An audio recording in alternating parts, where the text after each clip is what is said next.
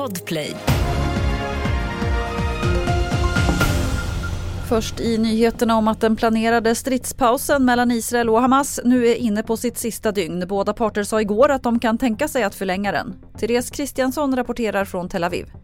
Eh, många som hoppas på att det blir så och det är mycket som tyder på det också. Eh, från Gaza har det kommit att det finns en ytterligare ungefär 30-tal gisslan som man skulle kunna släppa om stridspausen fortsätter.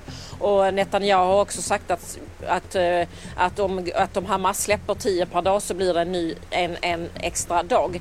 Så att båda sidor verkar ju vara fokuserade på att det här ska kunna förlängas ytterligare åtminstone tre, tre dagar.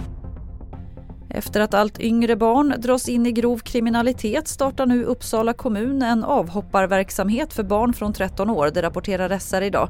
Den riktar sig till de som lever med en hotbild i kriminell miljö och programmet innebär att barnet flyttas till en familj i skyddat boende på annan ort. Till sist kan vi berätta att Livsmedelsverket vill ta hjälp av svampplockare och jägare för att ta prover för att mäta halten av det radioaktiva ämnet cesium-137. Det rapporterar Svensk Jakt. Ämnet kan finnas kvar efter kärnkraftsolyckan i Tjernobyl 1986. Och nu vill man kolla hur mängden skiljer sig från tidigare år och mellan olika platser. Fler nyheter hittar du på tv4.se. Jag heter Lotta Wall.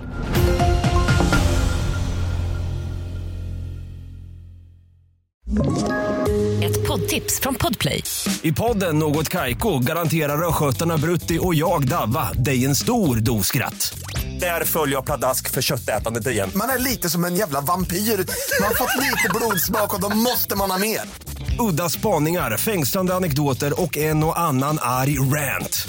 Jag måste ha mitt kaffe på morgonen för annars är jag ingen trevlig människa. Då är du ingen trevlig människa, punkt. Något Kaiko, hör du på Podplay. Därför är gardinerna.